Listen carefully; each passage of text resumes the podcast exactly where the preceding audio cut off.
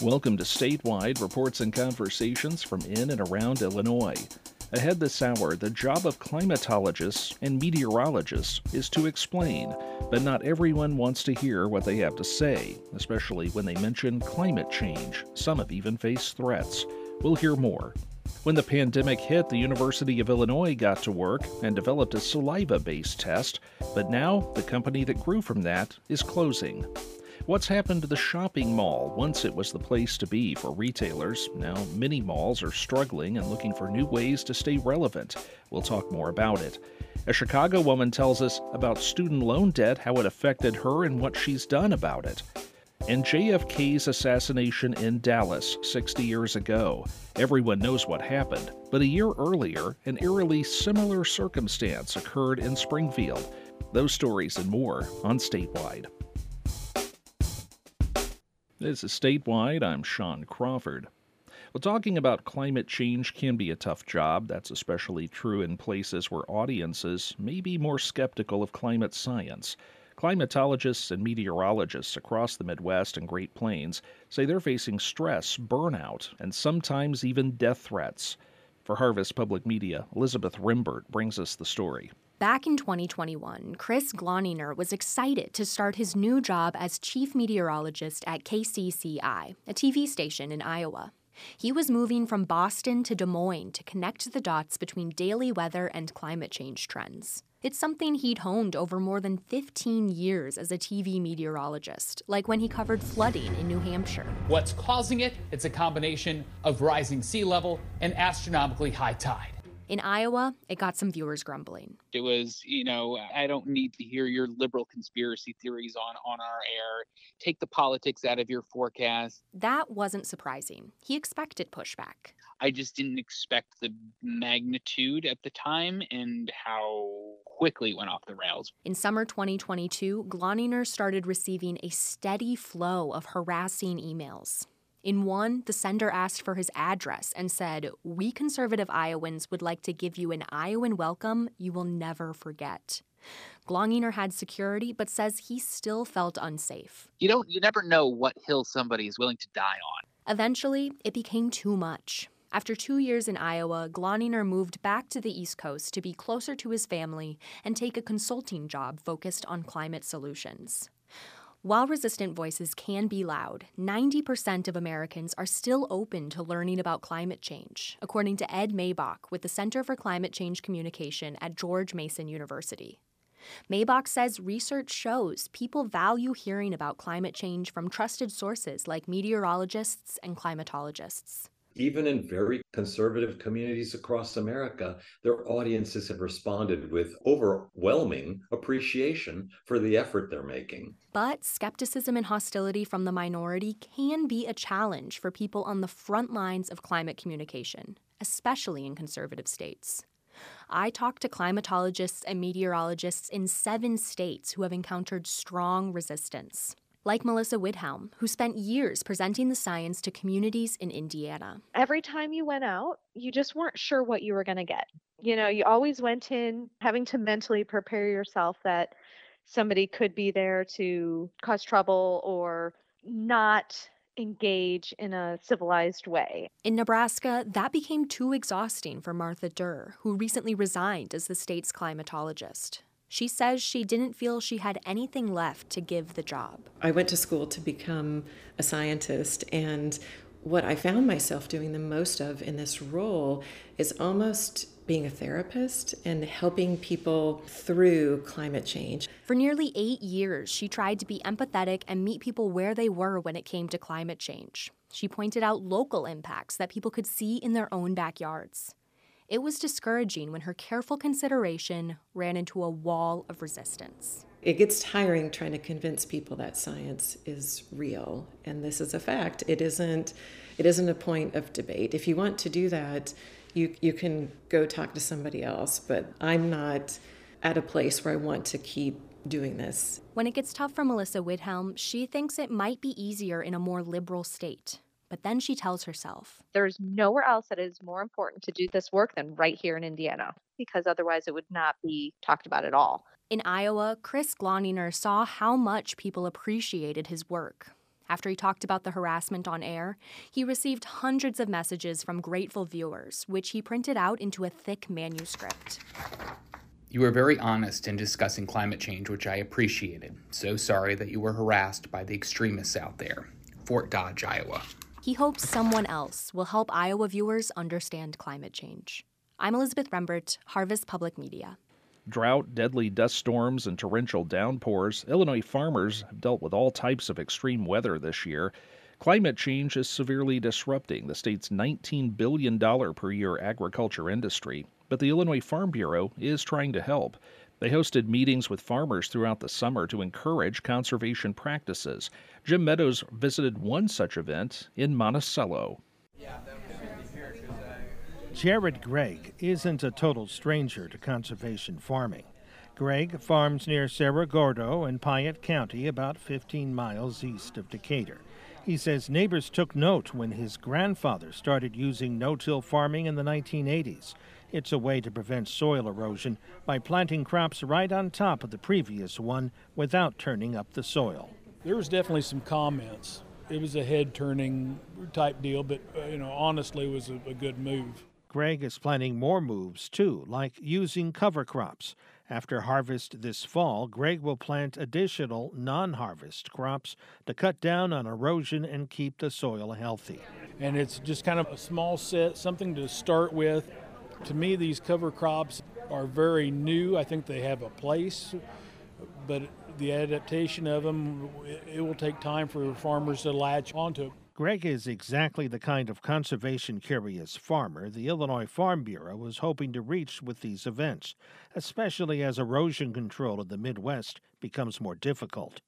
State climatologist Trent Ford says changing weather patterns are resulting in the same or greater amount of rain falling in shorter, more intense rainstorms. He told the farmers meeting in Monticello that the result is rain falling faster than the soil can absorb it. Ford says that's why Illinois farmland can still experience drought conditions despite heavy rainstorms. So, for example, in some places they get one to two, three inches of rain an hour. The soil's not going to take in one, two, three inches of rain in that short period of time. It's going to take in a fraction of that. The rest is going to run off. And that runoff can create additional problems for our waterways. Near Monticello, the city of Decatur is trying to keep eroded soil and farm chemicals from entering its reservoir, an artificial lake on the Sangamon River called Lake Decatur. The city paid $92 million and spent five years dredging farm sediment out of the lake. And it pays $200,000 every year to remove farm chemicals from the water supply. Decatur is using a mix of local funds and USDA grant money to offer payments and technical assistance to farmers in the Lake Decatur watershed. Farmers like Jake Lieb. Lieb says he and his brother use both no till and cover crop methods on their family farm near Monticello. Yeah, I mean, right across the road, we'd be looking at a bean field that was planted into cereal rye, and uh, there's not a weed in it. it. Very healthy looking beans. It was no tilled, and it looks just as good, if not better, than a field right across the road from it that was conventional tillage. Lieb says he concentrates these soil conservation techniques on his hilliest farmland where the danger of soil erosion is greatest. And he thinks the use of conservation farming techniques will continue to grow as a new generation of farmers takes over. As the older generation kind of turns it over to the younger generation, I think more guys are going to be open to, to trying new things and looking at, at alternatives to what they used to do in the old days, quote unquote. I mean, if everybody still used a moldboard plow, we wouldn't have any soil left, you know? So uh, change can be good.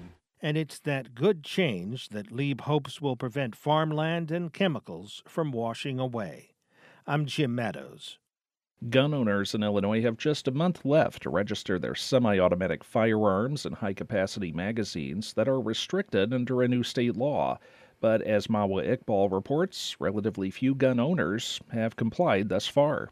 The deadline to register semi automatic weapons is January 1st, but only about 4,000 people have registered some 7,800 guns with the state police as of Monday.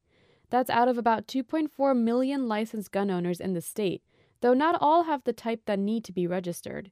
The law, which took effect earlier this year, prohibits the sale and possession of high powered guns like the AR 15. But current owners can keep their guns as long as they are registered. Some owners have called the law vague, unconstitutional, and say they will not abide. I'm Mawa Iqbal. A Bishop Hill nonprofit organization says there are major concerns about the condition of state owned historic buildings at the Western Illinois site. Jane Carlson tells us what the organization is trying to do about that. The Preserve Bishop Hill Corporation was founded a couple years ago. Its mission is to support the state's presence in town and come up with ideas for alternative revenue streams to fund restoration of state owned buildings like the Colony Church. What you see is rotting clapboard siding, sills that are rotten, windows that are falling, uh, general, just a depressed look. That's Courtney Stone, who founded the nonprofit after circulating an online petition that called attention to the deferred maintenance in the village. Bishop Hill was founded in 1846 by Swedish immigrants as a utopian community.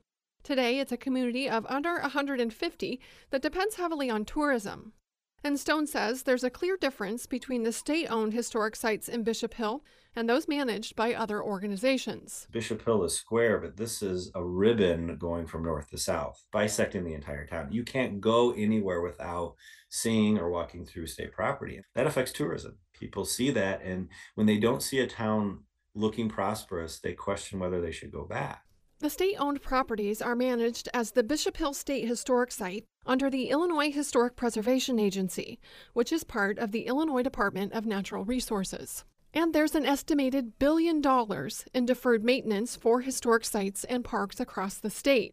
Stone says his organization is coordinating with lawmakers and DNR administration to make restoration efforts in Bishop Hill a reality. It was very clear to me the way into all this would be to create relationships, recreate them, reaffirm them so that they don't forget who we are.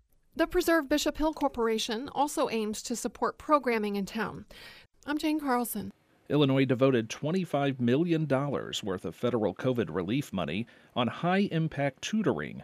The federal funding runs out next year. Peter Medlin wanted to figure out how big of an impact that program has had. He has this report.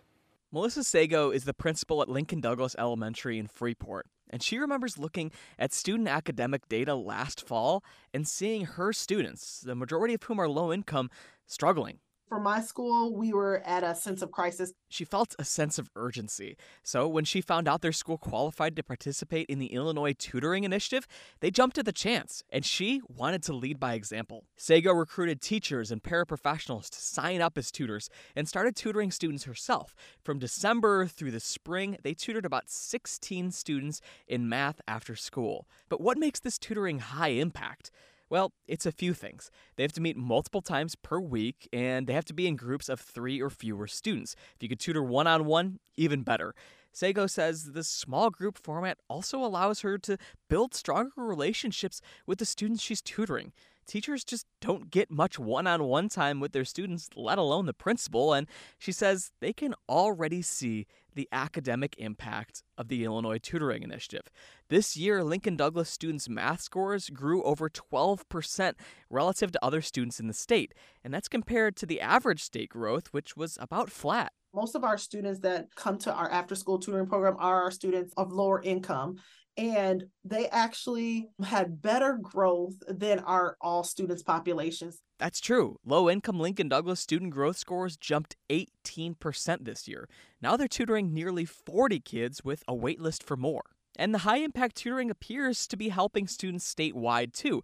According to state data, 75% of students who took part in the Illinois Tutoring Initiative during the last school year achieved expected or more than expected reading growth. And for students tutored in math, it was 80%. Christy Borders is the executive director of the Illinois Tutoring Initiative, and she says the vast majority of students also self reported that they were really confident in the material and enjoyed the experience. The program really worked for schools like Lincoln Douglas, but only a fraction of eligible Illinois school districts have been able to take advantage of the program.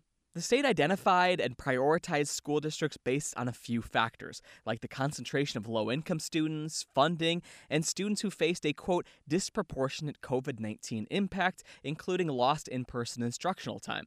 And of the 290 Illinois school districts initially identified, only 20%, 59 districts, utilized the program last year. This year, it's up to a quarter of districts. But why didn't many school districts take advantage of the $25 million project? Borders says there were challenges getting schools on board. A lot of our schools in Illinois have already put tutoring in place. And so they they were already working with one tutoring program and maybe it was just too much to take something else on. There were also scheduling and transportation issues at some schools, and those were barriers even for schools that did participate. Students attended the tutoring 60% of the time last year. In the northern Illinois region, 11 out of 33 identified districts are receiving tutoring, including the kids at Lincoln Douglas. Scott Fisher is the superintendent of the South Beloit Community Unit School District. His district was identified for the tutoring initiative and signed up to participate last fall. They had a local tutoring program and put it on the back burner to focus on the tutoring initiative, but Fisher says last fall, the initiative couldn't deliver on what they promised. He says they were told they'd get 25 to 30 tutors, but ended up with less than four. And after about a month and a half, they dropped out of it and went back to their old tutoring program. He says they just couldn't wait any longer to start tutoring their students. In a statement to WNIJ, Fisher said, quote, We were excited, but I've got to tell you, there was some disappointment with how it went. The Illinois Tutoring Initiative is supported through federal COVID relief funds known as ESSER, and those funds have to be allocated by September of next year. Right now, over 16.5 million of the project's 25 million has yet to be spent. Borders says they have underspent so far, but the goal is to continue scaling, adding more tutors, reaching more students, and spending as much as they have remaining. As of now, they're prepared to tutor students through this school year and into next summer. She's also hoping the funding deadline gets delayed and they'll be able to keep going beyond the summer. If not, she says they don't completely know if leftover, unspent federal aid will just go back to the federal government. What I continue to say to everyone all the time is as long as those dollars are available, we will provide tutoring in as many places as we possibly can. At schools like Lincoln Douglas, Melissa Sago says they're more than happy to participate as long as the program will be around. She says, anyway, to get more one on one support, especially when it doesn't cost them anything, is a big win for her students. I'm Peter Medlin. Still to come on Statewide, we'll take a look at the past, present, and future of shopping malls. Welcome back to Statewide. I'm Sean Crawford. This winter marks the last stage for one of the most impactful inventions at the University of Illinois in recent years a saliva based test for COVID 19. It evolved from a way to keep the university open into Shield T3, a company with global reach. At its peak, it had over 170 full time staff and contractors, but it will close at the end of the year. U of I Associate Professor of Epidemiology Becky Smith was one of the first members of the saliva test team, and reporter Emily Hayes spoke to her about what she learned. So it's been two and a half years since the Shield saliva test received emergency use authorization from the Food and Drug Administration. What do you see as the impact of the Shield test during that time? We needed testing as fast as we could, and we needed the, to get the results quickly. And so this was one of the first ways that we could do that before the antigen tests were developed, before everybody could have the tests at home. This this was the way that we we were getting that done and the fact that we could do it at scale at the universities across the state but also in the schools also in a lot of businesses that really helped Illinois get back on its feet and get going again and and places outside of Illinois as well and you have done research specifically on how effective this was modeling the trajectory at the University of Illinois versus other universities. Can you talk about that a little?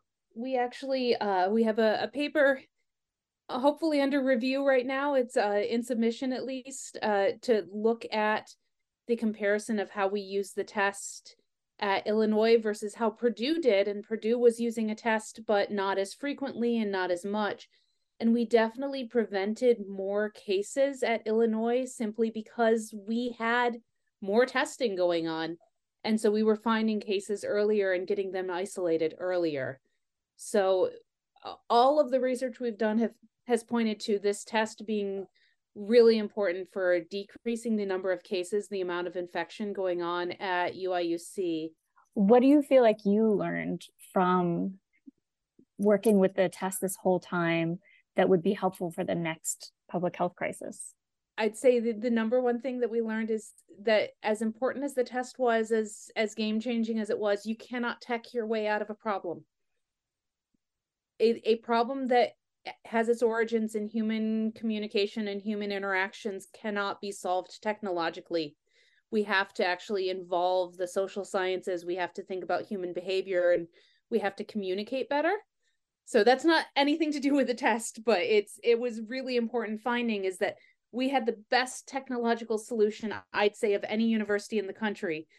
We still had outbreaks because of human behavior. Can you talk a little bit about what that human behavior actually looked like and how you could potentially prevent it? A lot of our problem on campus was that students wanted their college experience. And so a little bit more thinking about how do we provide the college experience in a safer way. And we did start eventually doing that of messaging here's how you can make some of these traditional college experiences like parties, like tailgating safer. So, what's next for the Shield team? What are you focusing on now? uh, uh, most of the Shield team is back to their own research. I was the only one working in infectious disease control before this, so I I don't get to see them very much. Uh, most of them are back to their typical research, which is not in infectious diseases my team is still working on COVID a little, uh, but we're it's more analyzing data and thinking about making plans. And there's a group of us who are actually writing a book on how K 12 and public health worked together to understand and respond to COVID. Uh, as an example of how K 12 and public health can be partners in um, crisis mode. Becky Smith is an epidemiologist at U of I and a main developer of the university's saliva based test. Thank you so much for talking with us. Of course, thank you. I'm Emily Hayes. With the holiday shopping season now underway, how many of you plan to visit a mall? Once a trendy and bustling destination for shoppers, malls have become less busy. Some have even closed. To discuss the evolution of the shopping mall and the trend of multi use spaces is the architecture critic Alexandra Lange, author of Meet Me by the Fountain An Inside History of the Mall. Cole Encore spoke with her. There's various factors, and everyone kind of points to either the rise of like online shopping or how the pandemic um, impacted malls and added to the decline. So, what are some of the actual factors we see at play, and how were they? Uh, how did they get us to this point? I started working on my mall book in 2019. So, a lot of the people that I was talking to about the trajectory were really more familiar with the pre pandemic mall history. And what they all told me, really universally, was that the pandemic didn't change the factors that were affecting the mall economy, but accelerated them. So the pandemic didn't really add new headwinds to the malls, but it made some of the forces that were already at work happen faster because people weren't going. So um, bankruptcies, et cetera, were accelerated. Now, in terms of the factors that were already affecting the kind of growth potential for malls, let's say, before 2020, um, there are really three factors. Um, internet shopping is actually only one of them. Since kind of the rise of internet shopping in the early 2000s, everyone had been saying that it was going to kill bricks and mortar retail. But in fact, before 2020, online shopping uh, only was about 15% of the retail market and that zoomed up to like the mid 30s, let's say 32, 35% during the pandemic, but it already has started going back down. During uh, the pandemic, you know, everyone like moved a lot of their shopping online, but as soon as they had a choice to go and shop in stores again, a lot of people went back to that because they realized that there are a lot of things that online shopping really aren't good for. One of the other factors going against malls was really just that the United States is over malled. We have way, way more shopping square footage per person than other developed nations. So the retail market was already really top heavy. So as soon as people started shopping less for various income related reasons, malls really had a hard time and started competing with each other for that market. And I'd say the third factor is really income inequality and the demise of the department store. Um, you know, when we say that department stores are the anchors for malls, there's actually like a financial rationale to that. Most malls need two department stores at minimum to sign on before they can be developed. And so when those anchors go down, it creates this big void and lack of draw for that mall. And department stores are really hammered by the 2007 recession because people began shopping more at discount stores and big box re- retailers than at kind of the lower end department stores like J.C. Penney and Sears. So what successful malls have had to do is think of other things to do with those anchors. And a lot of malls were unsuccessful of that. And so the bankruptcies of these various department store chains also really took malls down. And that actually kind of ties in really nice to my next question of, you know, we're seeing so many anchor stores either leave yeah. or just completely, you know, go bankrupt and close all their locations. Um, but malls, of course, are still around. So, what does kind of the current situation look like? You know, many malls are going to go out of business, but there is still um, an echelon of malls that is currently successful and can go on being successful.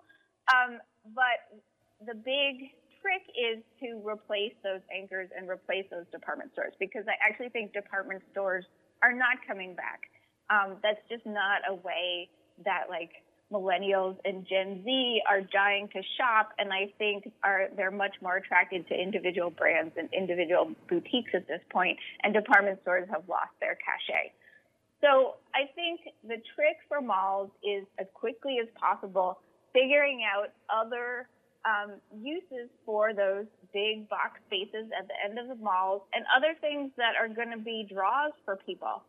The the answer to that is really kind of multifold, and it has to do with the larger direction for malls and retail, which is that um, people are moving away in a lot of cases from kind of clothes shopping and towards more food, entertainment, and community uses. Your former department store can become a church, it can become a medical facility, it can become a trampoline park, it can become a higher end food hall. And all of those things will bring people back to the mall, but it's a very different mindset than just getting a department store chain to go into that box. 2020 was probably the most up to date report that was, you know, regularly around um, by the National Association of Realtors. And they said over 30% of the time, malls are still trying to fill vacant spots with other retail uses and we're only seeing dual multi-use, whether it be community space, office space, what have you, around like 16% of the time. Is the claim of malls trying to become dual or multi-use really accurate then?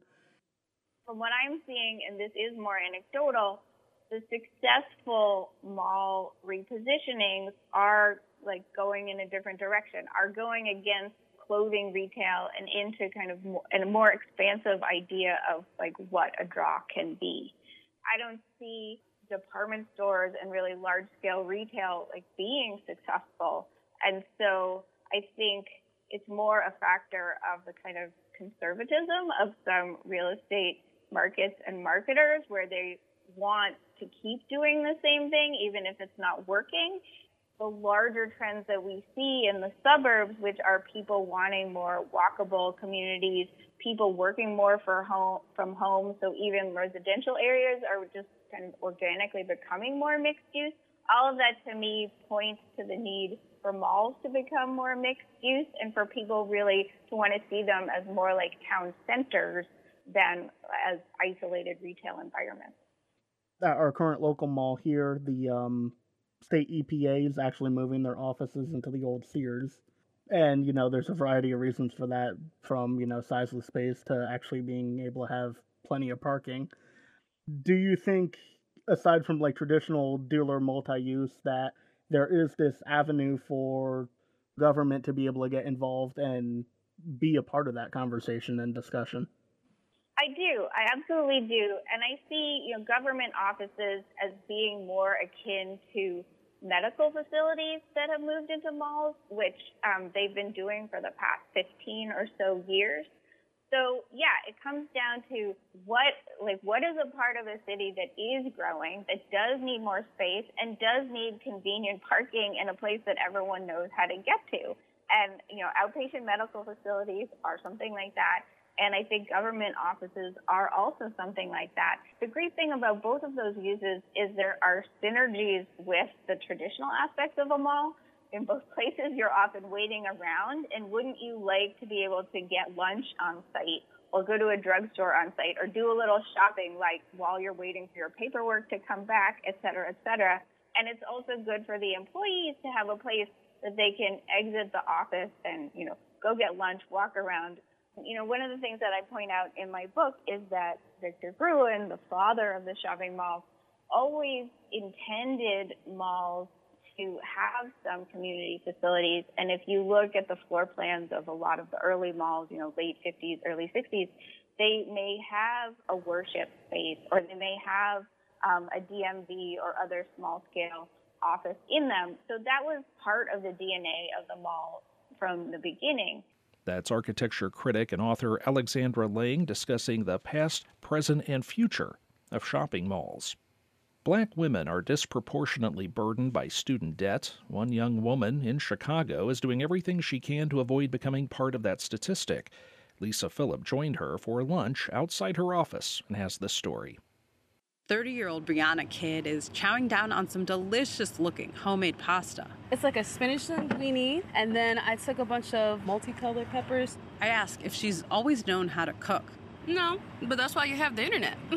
now she cooks most days, an effort to save money. Brianna graduated college in 2015 with a bachelor's degree in psychology and $42,000 in student debt. She started working and making loan payments right away. But after three years, she realized most of it goes to interest and then barely goes to principal. She'd barely made a dent in her overall debt. Panic ensued. I'm saying it like I'm reading a novel. a year after finishing college, black women owe nearly $39,000 on average in student debt. That's more than any other demographic, according to the Education Trust, a nonprofit that advocates for education equity. And because of gender and racial pay gaps, college educated black women like Brianna often earn much less than their peers. The racial wealth gap they face is even bigger.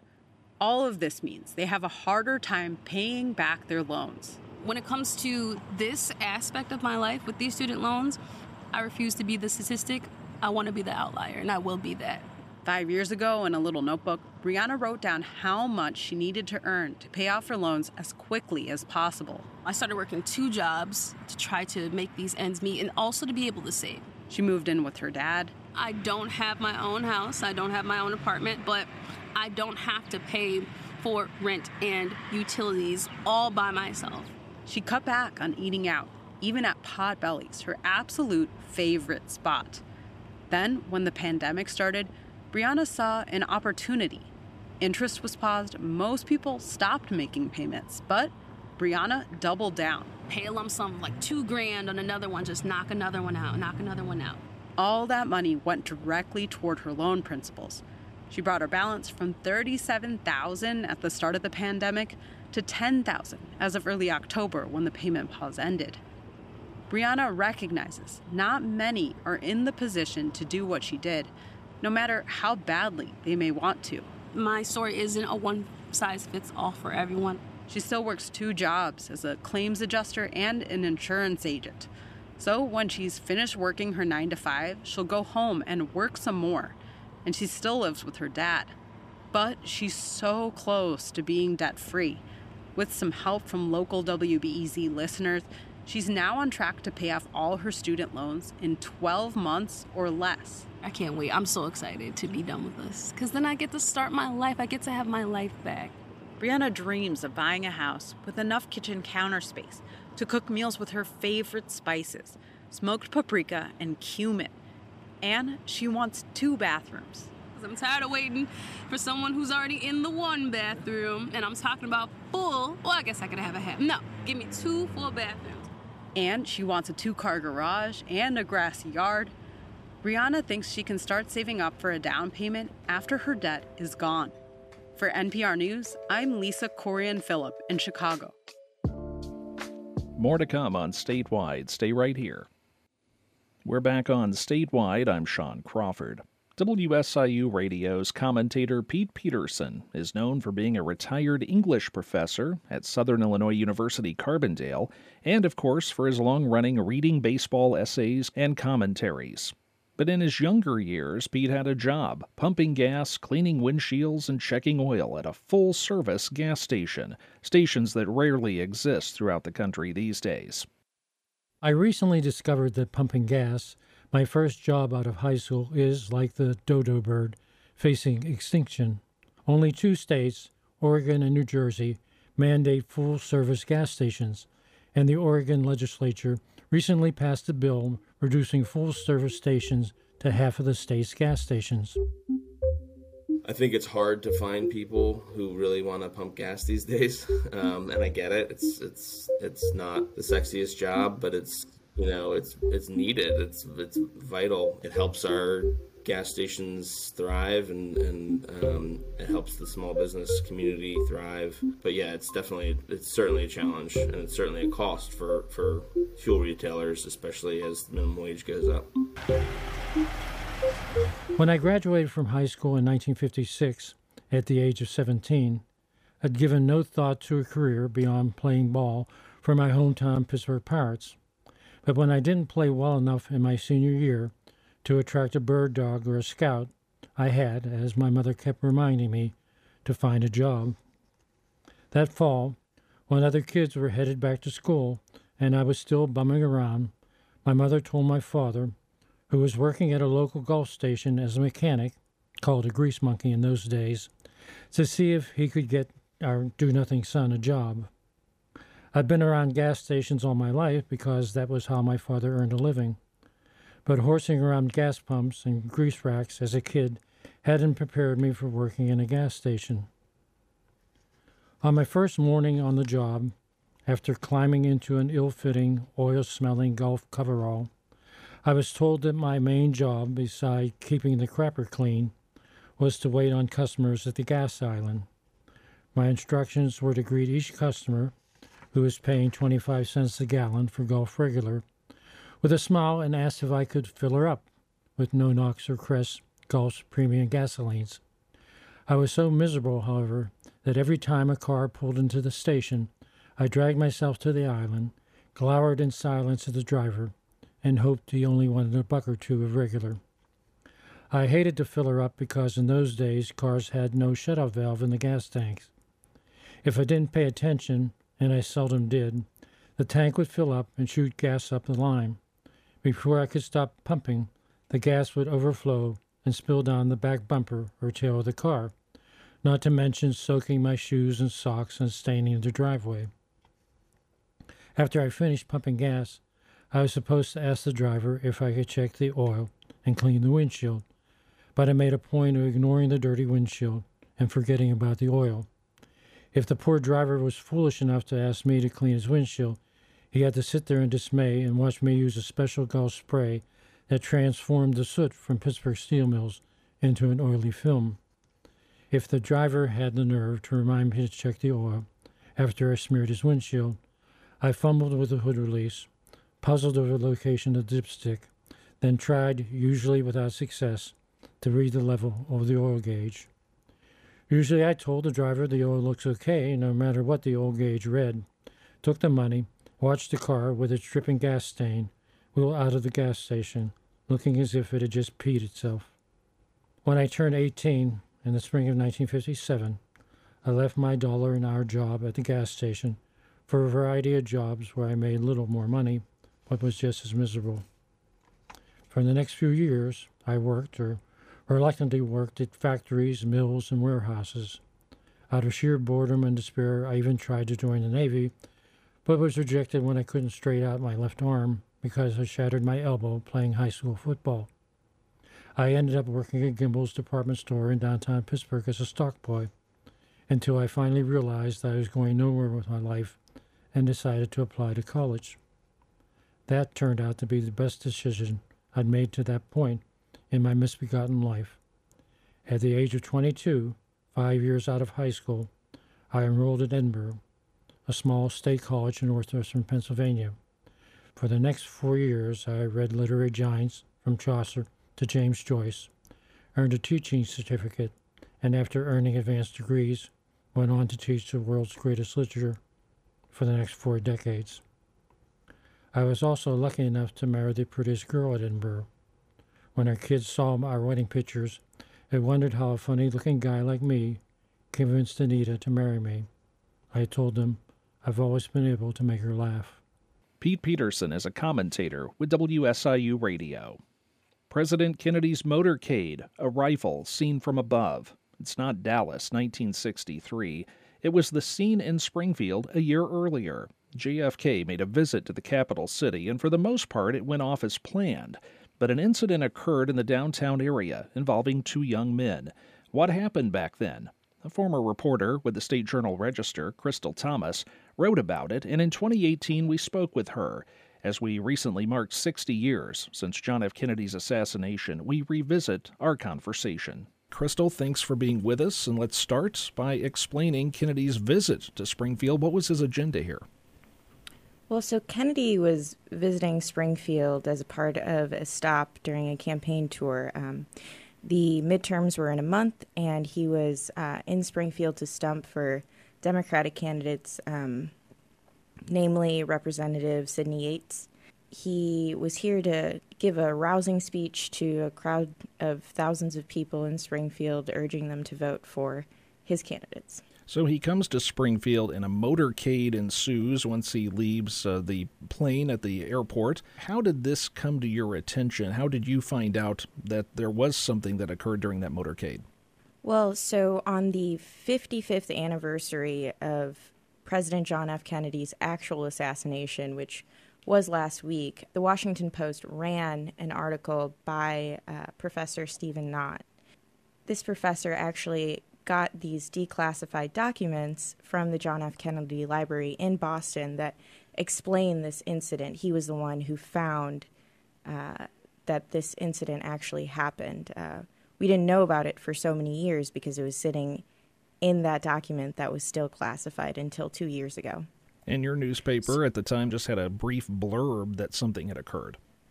Well, I wouldn't even call it a blurb because uh, it was two lines on page seven. It was part of, it wasn't even part of the main story. It was um, part of a story called Kennedy Sidelights that was explaining kind of the police presence it took to protect uh, President Kennedy and to secure the motorcade. And, and the two lines um, didn't talk about how uh, there was a rifle pointing at President Kennedy at one point in the motorcade. It, all it said was that two youths were arrested and that they were held for Secret Service. There was no follow up uh, and no explanation for why they were arrested so talk about the this rifle itself and, and, somebody of course witnessed this. Do we know who saw it and uh, what did they say? What, what did they describe seeing? And, uh, and of course what did the investigation turn up? All we know about this incident so far is what was found in that biweekly report that was declassified uh, two years ago. The report is about uh, it's about 20 pages, but the brief about the motorcade is about a paragraph. And what it says is that there were two young men. They um, were in a second story floor of a building somewhere downtown. And as the motorcade passed by that building, once it left, an Illinois Department of Public Safety employee saw a rifle and a scope sticking out the window and um, from there on, uh, local police went and got the two youths, arrested them, and brought them to Secret Service. They were questioned by Secret Service. They admitted that they did stick the rifle out the window at the presidential motorcade, but their explanation for doing so was that they wanted to see if they can see the president through the scope of the rifle so that when he came back through the motorcade 30 minutes later, they could see him better. They weren't prosecuted. They were, however, um, their rifle and the ammunition was seized. We have not heard about this locally, at least, uh, until this recent incident. So there was never any follow up that we could tell. No information was given by the police or the Secret Service to the local media. Not to the local media, and it's it's pretty curious because it, I couldn't find anything in any of the Illinois State Journal's pages um, following the incident. There's nothing about it, according to the declassification archivist at the JFK uh, library in any of the documents she's looked at.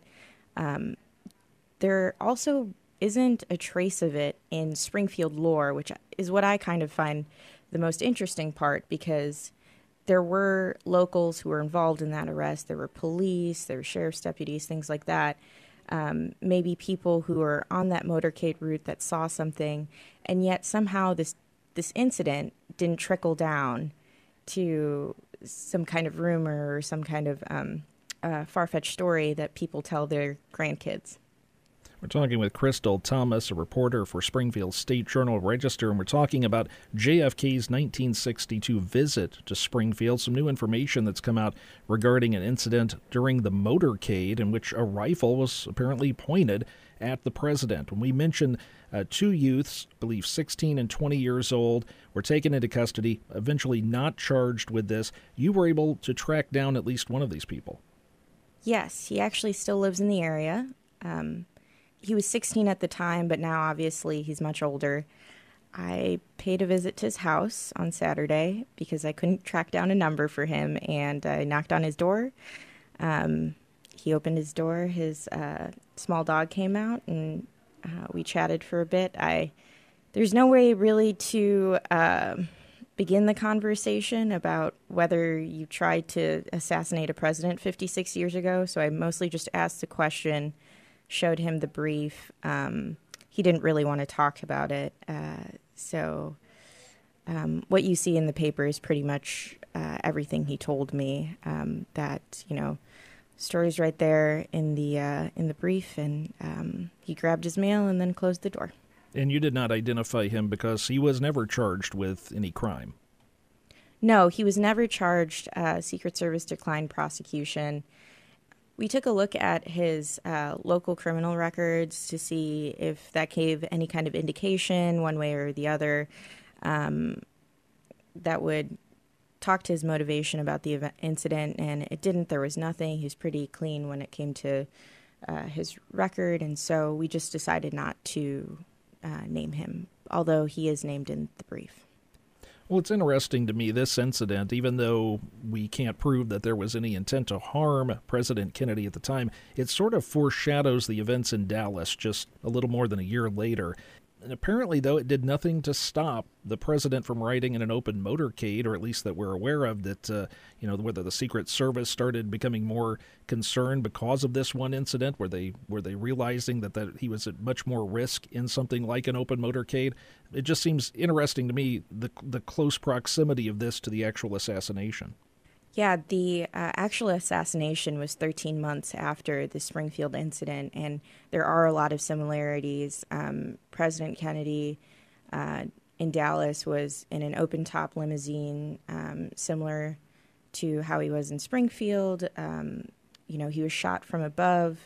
So there were a lot of similarities between the two trips. Um, and one thing we can't know um, at this point was what kind of conversations the Secret Service had uh, or President Kennedy had after this uh, incident in Springfield. Um, if there were any conversations, you know, they're not in records that we can see or have been de- declassified. Um, but I will say that one thing to keep in mind is that President Kennedy himself didn't enjoy bulletproof glass. He wanted to be out in the open. And uh, one of his most infamous quotes was, you know, if I'm paraphrasing right now, but if someone wanted to kill a president, they would find a way to do so. So, um, whether they took lessons from this Springfield incident or not, there's no way of knowing if if that trigger had been pulled in Springfield, if something had more aggressive had happened in Springfield, um, whether that would have prevented Dallas. That's Crystal Thomas, a former reporter with the State Journal Register, and we talked with her in 2018 about JFK's visit to Springfield, which had an eerie similarity to his trip in Dallas when he was assassinated. We have more on that story. There's a link at our show page. That's all the time we have for Statewide this week. We thank you for being with us and hope you'll join us again next time for more reports and conversations from in and around Illinois. You can find our shows at the station's website and at nprillinois.org. And you can listen to our episodes where you get your podcasts or through the NPR One app.